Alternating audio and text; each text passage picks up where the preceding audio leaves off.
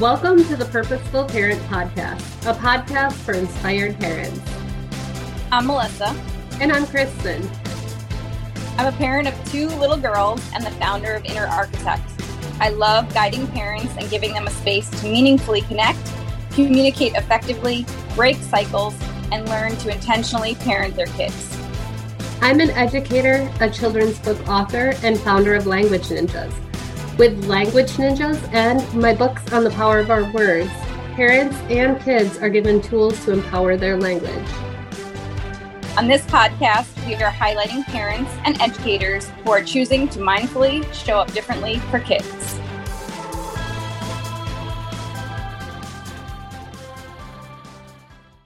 Welcome to another episode of the Purposeful Parent Podcast.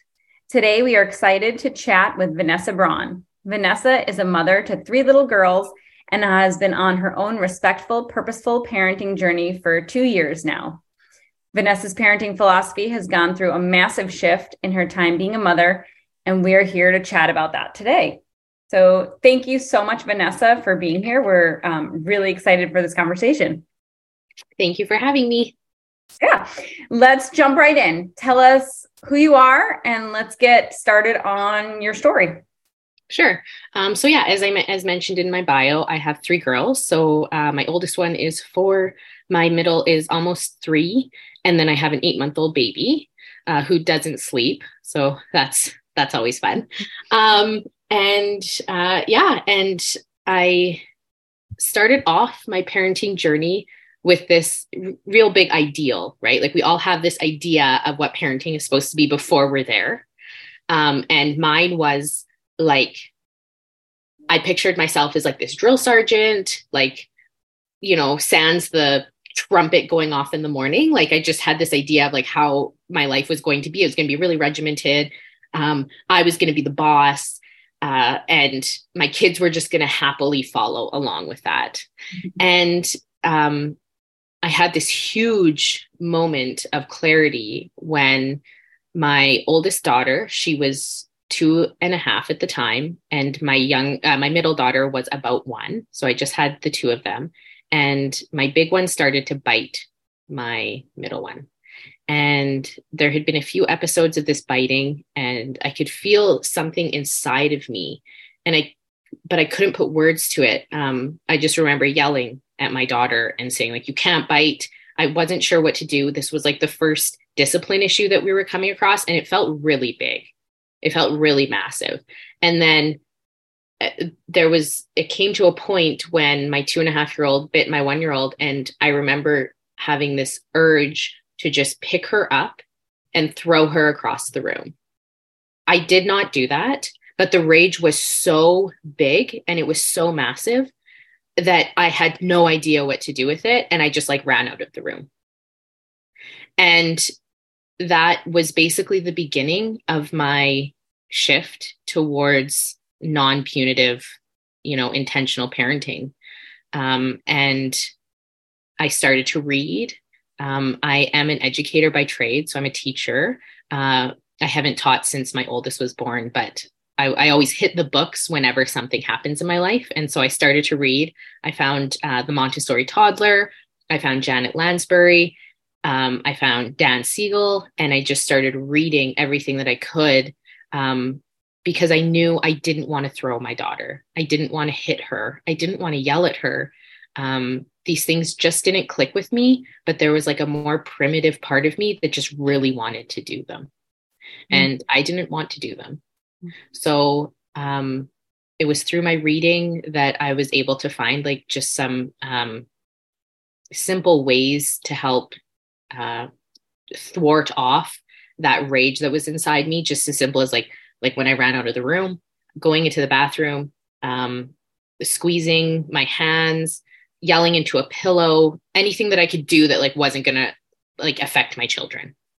Um in the in that time though there were definitely still times where i'd fall back. I'd you know i'd pick up my two and a half year old because the biting continued. I'd pick up my two and a half year old and i'd like carry her to her room um, and I put her in there and I wouldn't know what to do.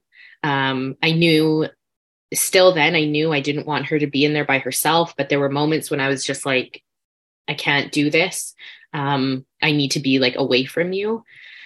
And I just kept going. And then my sister is a holistic therapist and she is uh, trauma informed and she does a lot on like um, childhood trauma. And she said, she suggested that I go to uh, a therapist.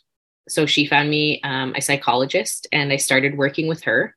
Um, and we did a lot of, uh, my therapist is trained in um, internal family systems. So we started doing a lot of work on like what's going on at a deeper level. Um, and it was through that that I was able to start shifting. There were so many shifts, like the shift that this rage inside me was a bad thing to this rage inside me is just a neutral thing and I can just let it be. Um, mm-hmm. the shift from I don't need to hurt my children, I don't need to punish my children to help teach them something. I don't need to discipline my children to help teach them something. And I mean that term discipline in the traditional way that we often talk about it. Um, I, you know, and it was through all these like mini shifts that I am here today. And we are a household that doesn't use timeouts. Um, there has never been hitting in our house. Um, we try not to yell, try. I yell. I try not to. Mm-hmm. Um, we apologize all the time because I screw up all the time. And yeah, that's where we are today. I as as a mother myself, I I'm I'm with you. I feel it. I have a seven and four year old, and um, my journey too is about two two and a half years old. Really looking at, you know, what's coming up for me.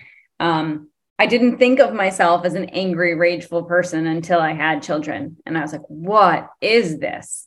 Um, and really looking at where it was coming from, what those triggers were. So kudos to you for digging into this because um, I've been there too. I, I, you know, I there was one morning I distinctly remember it, and I was like, "This is it. This is the moment where." If I didn't have the tools or I didn't have the the control that I do, I would take my daughter's head and I would smash it into the like the the um counter while she was eating breakfast.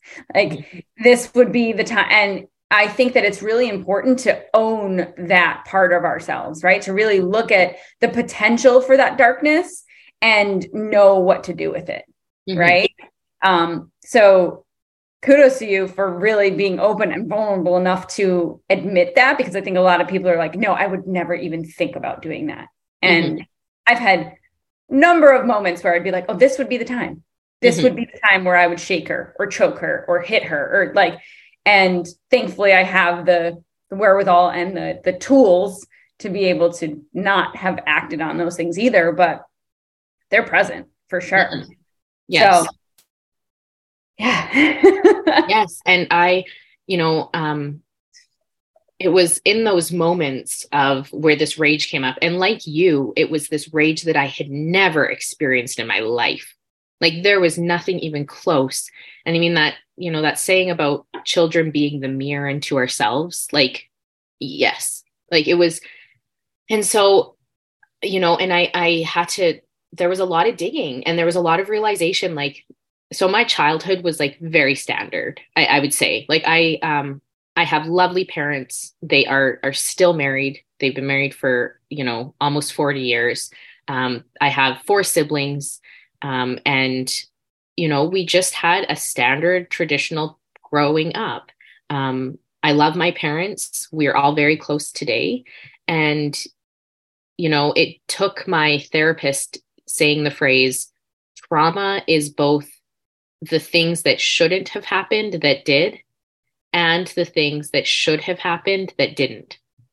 For me to really realize that I fall I f- fell into that second category. Mm-hmm. So it wasn't necessarily these things that my parents were doing like I you know I wasn't abused as a child, but it was these things that were lacking in my childhood that were coming up.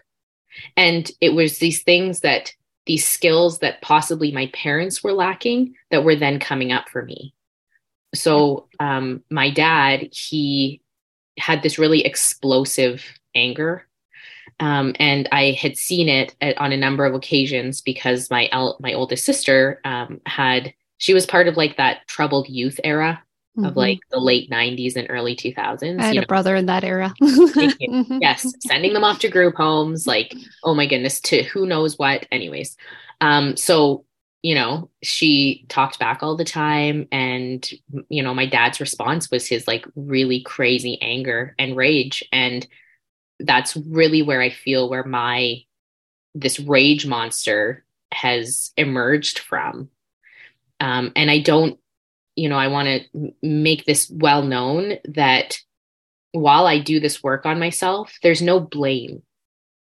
Um, I've tried to have a few conversations with my mom in particular about this, and I'm, i still struggle with how to actually talk about it um, without someone actually being involved in it. But like today I don't hold anything against her. I don't hold anything against my dad. So for those of you who are interested in like diving into their inner self, their inner child, but are scared of like what's going to happen in their present day, I think there's a way that you can do that without it having a huge effect. Like I I really love my parents.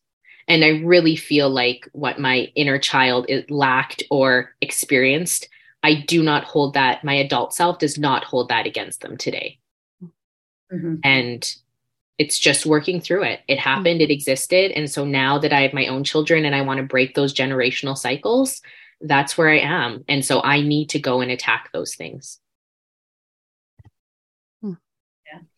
Yeah. The um it learning to reparent yourself isn't about blaming the people that raised us. It's about learning the areas where we um, could have used that ourselves. So, and I am I'm not being a parent myself. I I went through the beginnings of my journey while I was teaching. Um, I imagine like learning that can feel extra impactful when you have like you're trying to do it for yourself and then um, also with the kid your kids so that you can reparent yourself so that you can give to them the things that you didn't have. Um, mm-hmm. So yeah, that's a, a big journey, and yeah, a lot of just giving that love without the blame of I didn't have this. So yeah, it's, it's mm-hmm. a a big step. It is a brave step. Thank you. Mm-hmm. Let's get into some specifics. So, what are some things, some actionable things, tangible things that our listeners are like, if they, I resonate with your story, what are you doing? Um, yeah. Yeah. Let's dive into those. so, the very first, gosh, the very first thing beyond like trying to just use those like little, um, I don't know, like squeezing your hands when you're angry or like running away when you're angry, like always know that you can leave the room, you know, um, I, I always just say like you can do a quick safety check. You know, obviously you don't want your one year old playing with a toaster in the water, but like there are ways that you just do a quick safety check of the room. Chances are it's fine and you can exit the room. Um, or if you need to pick up the baby and bring them with you, you can exit. Um, you can put yourself into a room and lock the door. Uh, this has, personally, I firmly believe that this has way less um, uh, like trauma for the child if you lock yourself away instead of locking them away. So, you know, instead of putting them into their room, closing the door and locking it and them screaming, you go into the bathroom and close the door and lock it and take your minute. And they they can still be on the other side, but you can do that, especially if it's a safety issue. Especially if you're at the point of I'm going to shake my child or I'm going to hit my child or I'm going to throw them across the room. Go leave, right? Um, the next thing after that was, um, and I don't honestly, it might have even have been like a targeted ad on Facebook, but I came across noise reducing earbuds. So they're not uh, they're not music based by any means. They're just uh, an earbud that you pop in, and it literally turns the volume down of your life. And in addition to turning the volume down, so I can still have a if someone was standing in front of me, I could still have a full conversation with them. Um, but it just all the screaming and all the noise, it just brings it down about five levels. And those were vital in at the beginning. And I remember when I first popped them in, there's a little bit of um, you can like hear your own breathing more. You can hear like the noises that your mouth or your throat makes more just because you have them in. And at first, it might be a little off putting, but then all of a sudden, it gave me the opportunity to focus on my breathing. Like I could actually hear myself breathing. And I was like, oh, like this is useful. So if my kids are, and sometimes it wasn't like fighting at this point, it was just them like screaming. Like they might be playing and they're just yelling or they're just loud and all of a sudden i'm feeling like triggered and i'm like starting to like come into myself and kind of start to freak out and i could just pop them in keep doing the dishes and i could hear myself breathing um, and you know if something had happened if there was like a safety issue came up i would know i would hear it so it's not it's not noise cancellation it's just reduction which is really important, I think, as parents. We don't want to just cancel out the noise as much as we would like to once in a while. so that was like a huge part of the beginning. I was really worried that I was going to become reliant on them. Like I was like, oh my gosh, I'm just going to have to like wear them all the time. Like what's going to happen? Um, and that did not happen.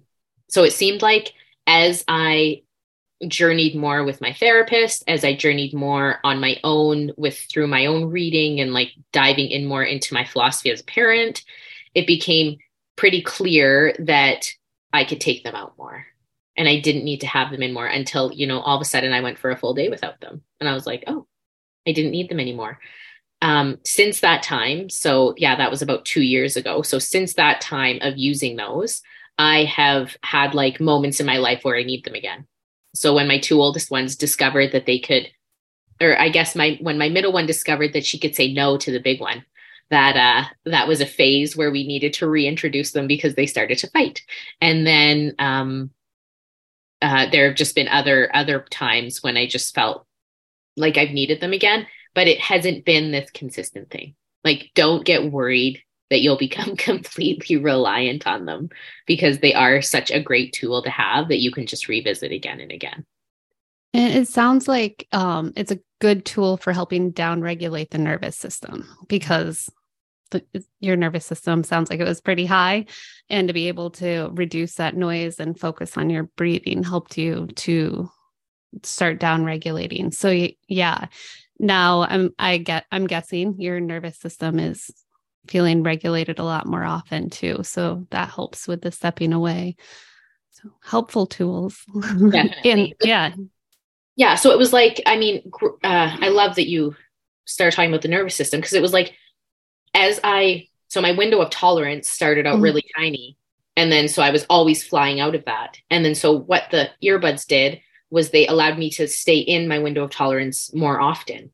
And then I then I started doing the work and my window of tolerance started to grow. Mm-hmm.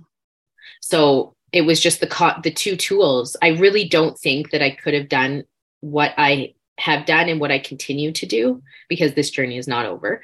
What I continue to do without the headphones. And I never viewed myself prior to parenting, I never viewed myself as like an auditorial, like, like overload kind of person. I just, you know, I liked loud music and I would go to big events and there'd be lots of noise and I'd have no issues. It wasn't until I had kids.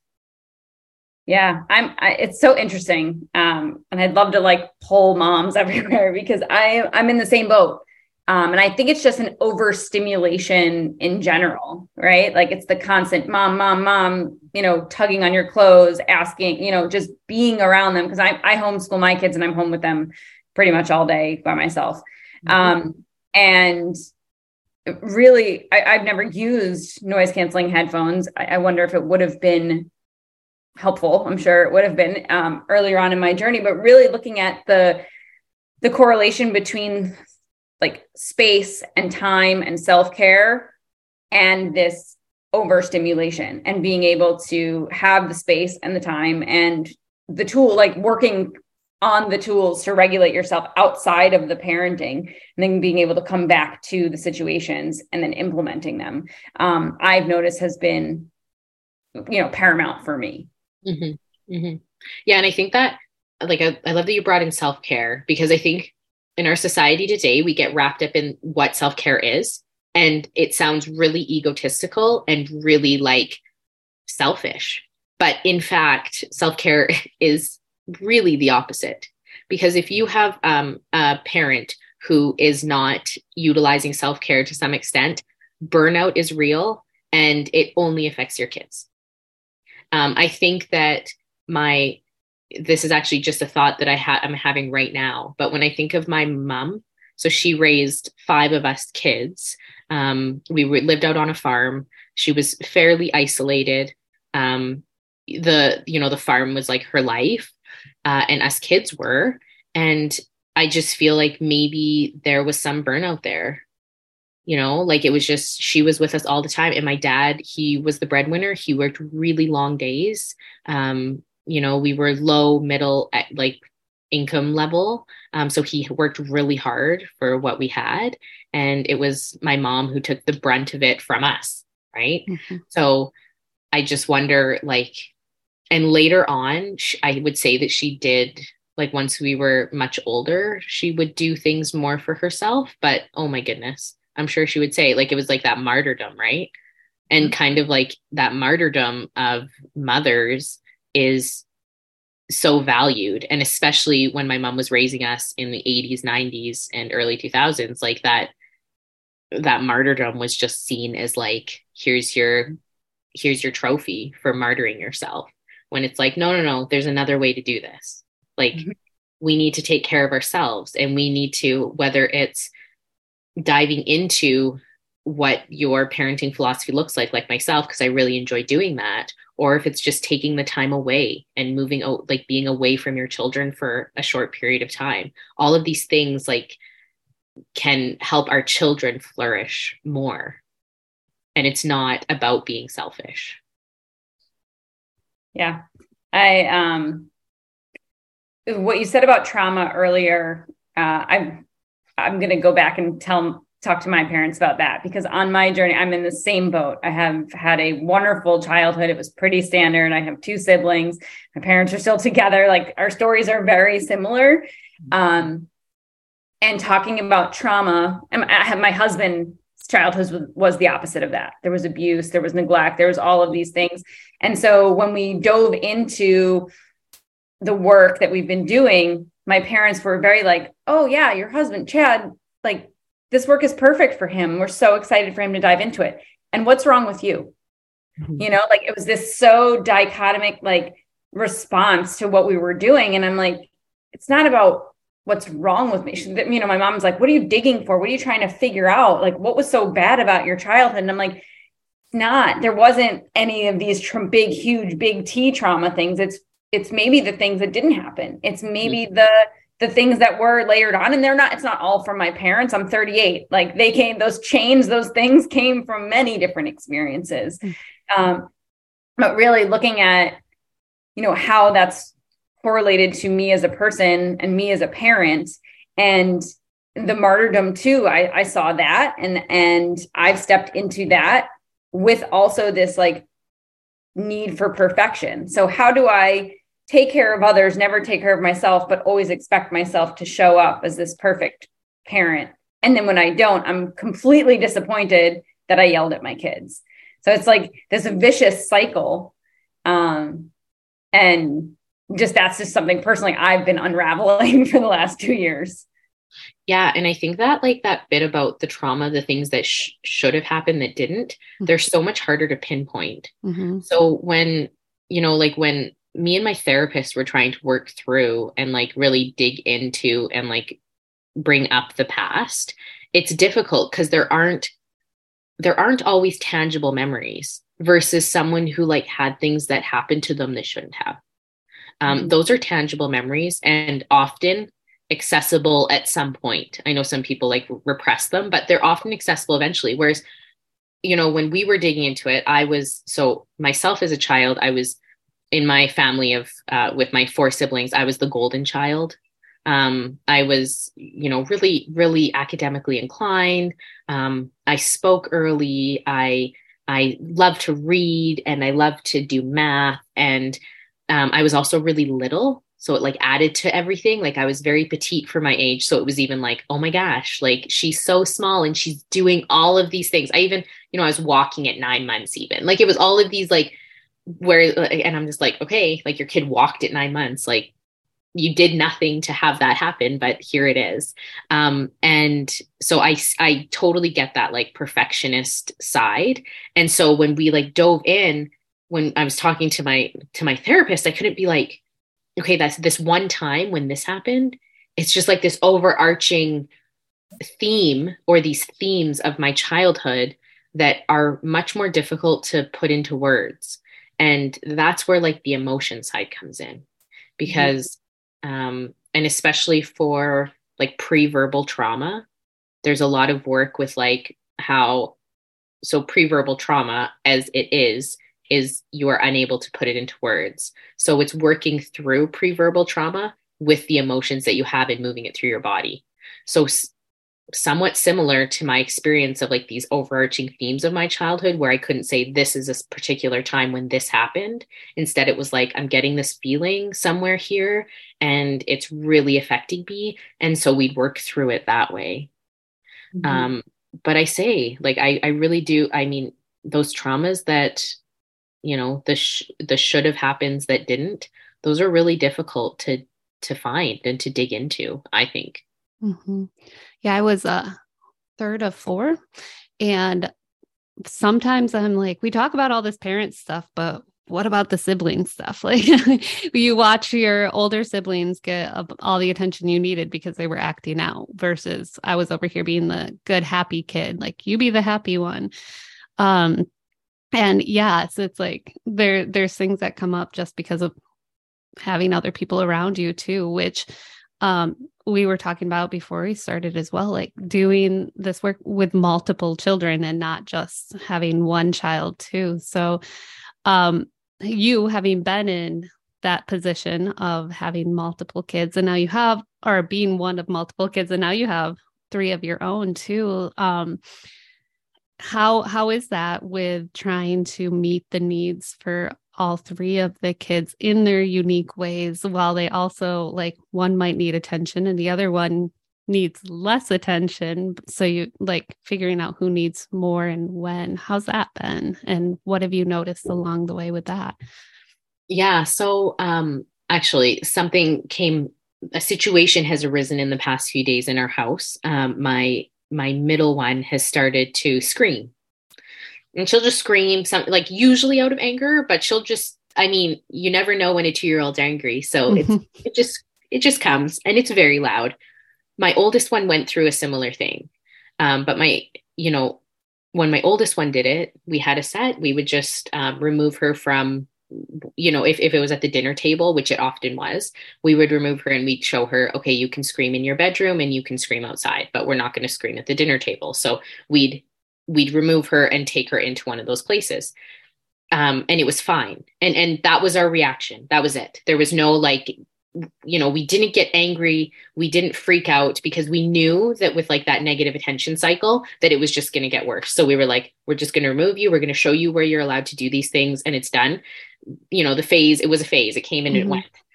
Now with my my middle one so my middle one will do it and then my big one will freak out and then my little one will do it again because there's the reaction. Mm-hmm. And so mm-hmm. now all of a sudden we're like in this place of like, what are we doing? Like, like this is so we're still trying like not to freak out, but then we start freaking out because the big one's freaking out, and then the little one is like, "Ooh, I can keep screaming because I'm getting these giant reactions." Um, so it has been a very interesting and turbulent few days with this screaming phase that we're going through. We're really just trying to be like diligent with like still taking our middle one and doing the same thing that we did with the big one. But I will tell you the dynamic has changed because now all of a sudden, sure, we have, you know, in my case, me and my husband are totally on the same page when it comes to parenting, which I'm really grateful for uh, because I know just speaking through friends and clients, like there are situations where that is not the case. Um, but, you know, we're on the same page, which has been great but now we have like this third person my older daughter who is not on the same page as we are. And so when my middle daughter does something she explodes and then uh, the middle one get just gets the reaction that she wants. So we know that like a big key in all of this is modeling. So you know my big one she freaks out um, right now with the screaming. And if the screaming if this continues to be an issue, we might end up getting some noise reducing headphones for my big one. Hmm. And so if she hears the screaming, then she can just go and take headphones and just pop them in um, and see, you know, seeing that I do that same thing. And it would be a conversation like, you know, mom has her headphones that she puts in once in a while when, you know, the world is too loud. So I want to give you some because I know that sometimes the world is too loud for you. So hmm. I think that the with having multiples um it is definitely like a whole new world and it it changed like there's so many other factors that all of a sudden come into your respectful or intentional parenting plan uh, but i still think that it's possible mm-hmm. and i think the starting point of it is modeling mm-hmm. like that is it's so vital that we model um, our parenting and the other aspect is really, really digging into what your philosophy actually is. Um, I think that there are many people who, and it was me too at the beginning. So I came into intentional and respectful parenting with the idea of, okay, um, simply how do I get my kids' tantrums to stop? So you know, all of a sudden respectful, intentional, gentle parenting, they all promised that the tantrums would stop. And so I was like, oh, like, what are they doing then if, if they're going to stop? And if you're going in with that, like, min- you still want to manipulate your children. Um, and if you're still in that mindset, I would encourage you to like shift because now the shift happened where, as a, for going to the tantrum example again, I the tantrum happens, I see it as just a way that my child needs to release emotions that they have, whether it's from the day, whether it's from that moment. I see it as a healthy and normal part of their development. I do not have any I I, I don't um, exit my window of tolerance when any of my children tantrum anymore. It's just it just happens. I don't care where we are. If we're in the grocery store, I don't feel that embarrassment piece anymore. Uh, there's so there's been all those shifts and there's no more need for me to manipulate my child. And so, and then as a result, my kid gets everything out that they need to in a much quicker time and we move on. And we have fewer of them. So it all of a sudden shifted from being like my main focal point was to stop the tantrum to all of a sudden the tantrum stopping or being less frequent is just a side effect of my overall philosophy and i think that that's like really vital for parents because i see you know so much on facebook and so much on instagram um, just in comment sections um, someone saying I am I'm trying to potty train my kid. What can I do? And someone coming in and saying, "Well, I really like the respectful or gentle parenting approach, but in this case, I do use a sticker chart." And I'm like, "Well, that doesn't really make sense. That doesn't make sense for respectful parenting for you to go in and and use a sticker chart. So it's like, no, you're still just trying to manipulate the situation. Mm. And so moving away from trying to manipulate our children is so important. And knowing that I can only control myself. I cannot control my children. I cannot control their reactions. I cannot control their emotions. And both their reactions and emotions are just neutral. And sometimes their reactions, when they're really big or they hurt somebody, that's when we step in and we teach and we guide and we model what we want.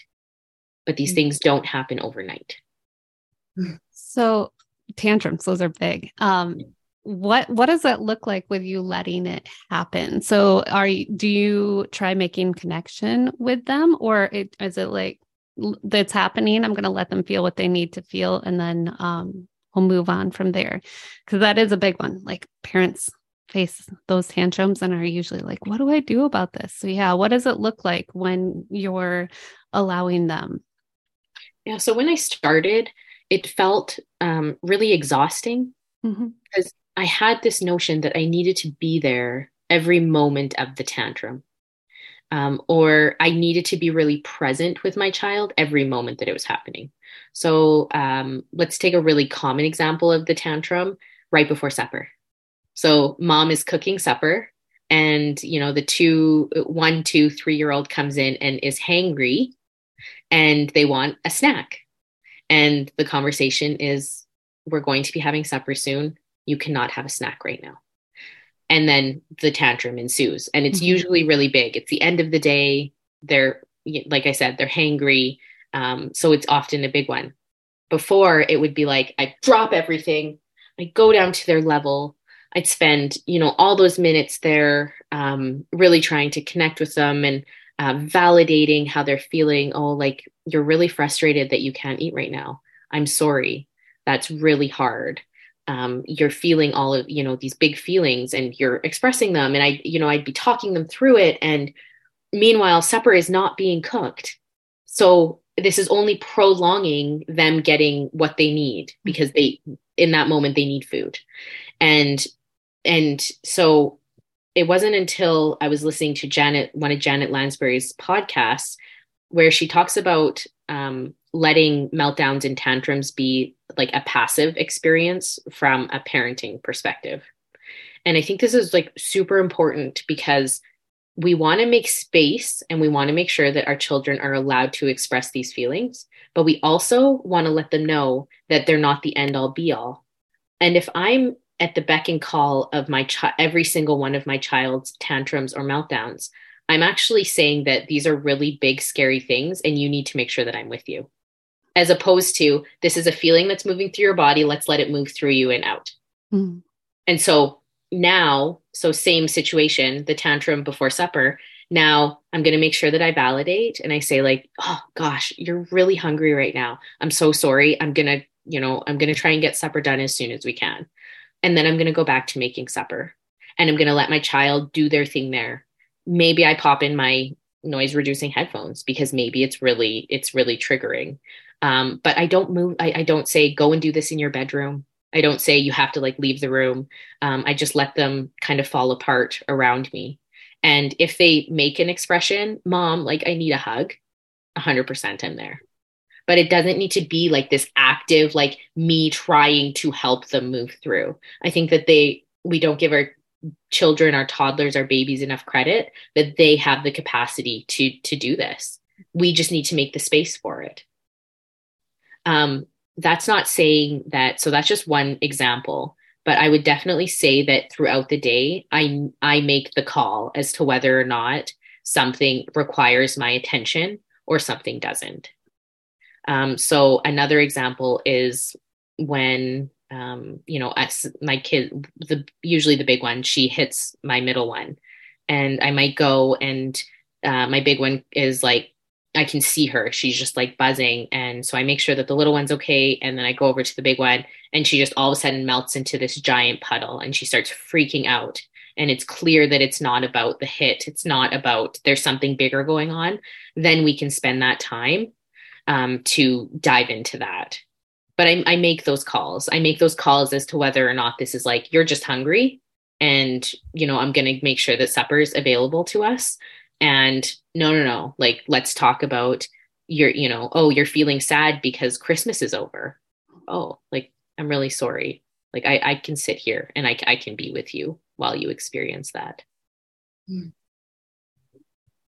I think that's beautiful. Mm-hmm. That really that really hit for me. My kids are a little older, but I I still experience tantrums with our 4-year-old. You know, she will still get to that point and I have very much you know just listening to you have very much tried to I don't know if control or just like make sure that I am hovering, make sure that I am there and, and experiencing with them. And that can be a lot as a parent can be a lot to sit there and go through that. And and it oftentimes i find myself like rushing them through it because i want it to be done right? Mm-hmm. so i love that. And i think that that's really valuable for our listeners and for myself included to be able to sit back and and say you know validate make sure you're safe and then just hold that space for you to lose your shit. Yes. Yeah. And it's so you know and i just think like it's part of like that which in our household is important that independence piece like allowing them the freedom of that expression without the need of like a parent or another caregiver being there right in their face. And i found you know i also found that i'd sometimes over talk like I, would be sitting there and they'd be losing it and i'm like trying to talk like i'm talking them through it and then you know all of a sudden i'm thinking like okay their prefrontal cortex is totally shut off so like what like why? Like why am I trying to oh because I'm feeling like it's about me. It's about me wanting it to be over. And then again, that takes me back to, oh, I'm actually now my three year old self who wasn't allowed to have those feelings, who was told to suck it up, who was told it was it's okay, who was told to go and do it into my bedroom. Now I've shifted into that persona. And this is why I want it to be over. So it's like that it's like that dual i'm turning into my three-year-old self and i'm turning into my mother. It's like the exact same time. And so i'm trying to like parent the way maybe my mom did. And then i'm also experiencing all the feelings of my three-year-old self while my three-year-old is on the floor. Mm. and so it's like you know come down. And um, as i'm saying you're really frustrated right now. I'm saying that both to my three-year-old in front of me and the three year old inside of me. Mm-hmm. And I'm letting them both know that I'm here for them and that it's okay to experience what they experience. So if I am getting those feelings, I think that this is actually like a super vital part um, of uh, this reparenting is that the same way that we validate and we allow our children to express their feelings, we need to do the same. So when I'm in that moment, if we go to the tantrum and I'm telling my daughter, yeah, like it's okay to feel frustrated and I'm feeling myself exit the window of tolerance, it's not my goal to try and push myself back into the window of tolerance. It's my, I am supposed to embody those feelings as well. So I usually sit with them. So my first question that I always ask in my head is, where is this? Um, I often hold these like the core of these emotions are usually like I have three areas my throat, my chest, and like the pit of my stomach. And so I ask where those are. And that's kind of my first step into embodying those feelings and allowing them to move through.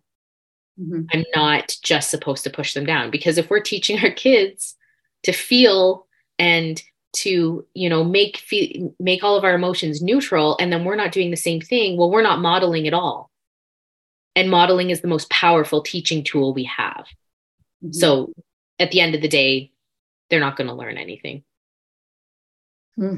that is um like i think that's the heart of it all is right there is like oh you are noticing with you like this is where i'm feeling it this is what i'm feeling and you're allowing yourself to feel that and telling yourself it's okay to feel that um i think that's a piece that um it somewhat gets glossed over in these conversations not because uh, not purposefully but just because it's something you don't think about like oh yeah you gotta i'm parenting my child. And uh, i'm i'm also reparenting myself but we don't tend to think about what that looks like which is you are like you said, you're, you're feeling your mom come out and you're feeling your three year old come out. And it's almost like a battle of the two as well. Like I'm me, but I'm acting, I'm feeling my, my mom's mm-hmm. reactions and wanting to act like that. And I'm also feeling what my three year old needs right now. So how do I like show up for that? Um, so yeah, I love that you said that because I do think that it doesn't get talked about enough that in the midst of all of these things that y- there is a battle um, within yourself as well. And then allowing yourself to feel that so that your kids can learn how to fully express and feel their emotions. So thank you for saying that because, yeah, that's a big piece. Mm-hmm. Yeah. And just that self compassion. Mm. Like, oh my goodness. I think it, I was oh just especially coming from that like same mindset as melissa with the like that perfectionist tendencies um, and growing up with those um, and not having that sort of self-compassion it probably took me at least into the first year or maybe a bit more to realize like whoa like nothing is going to change if i don't give myself grace when i feel what i feel because feelings are totally irrational and they just happen so I just need to allow them space to happen. And then in the moments when my reactions are a result of those really big emotions, I, you know, need to recognize that um, I, you know, I'm saying sorry to my children and then I need to forgive myself too because mm-hmm. they're going to do it. Right. Because kids will always forgive you. And it's just also remembering that you need to forgive yourself. Mm-hmm. Yeah. Oof. Good stuff. Mm-hmm. Uh, as we wrap up here, is there anything we have not touched on that you would like to, or you want to make sure that we get out there?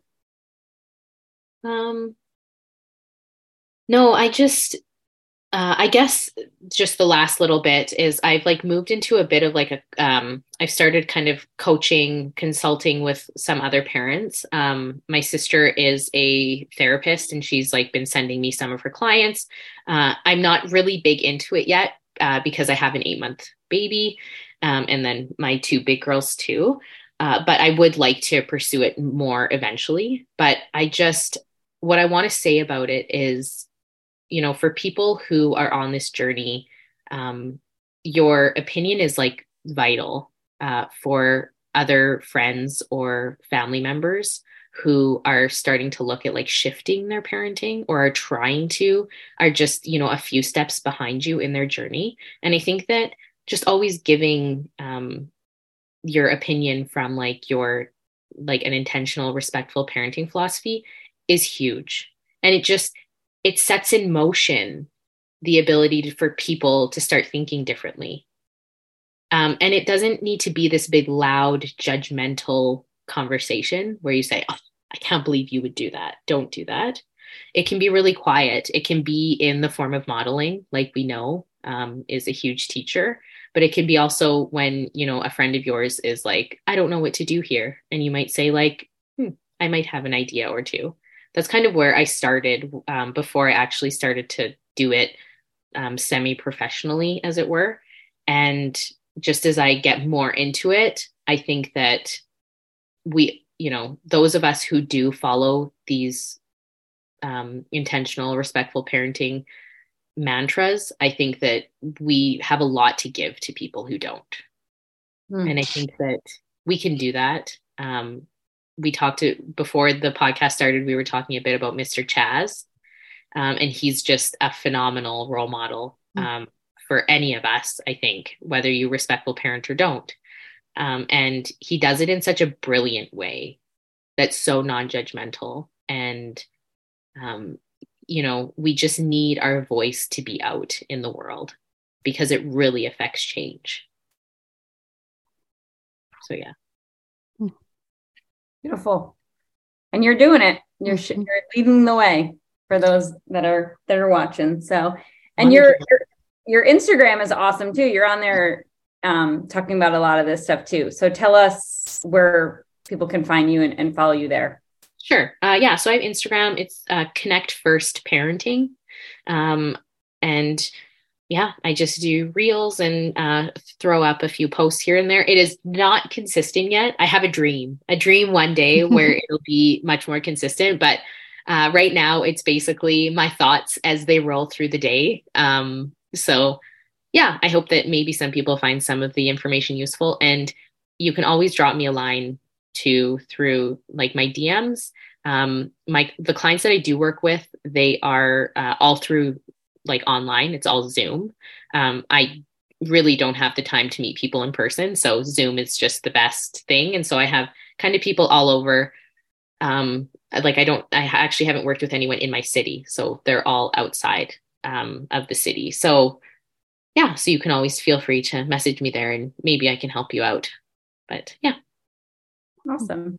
Mm-hmm. Thank you so much for being here. This was a, a beautiful conversation. I think there's a lot of awesome nuggets that people are going to get out of it. So, yeah, thank you so much for having me. I really appreciate you guys reaching out, and a special shout out to Val for uh, getting us together.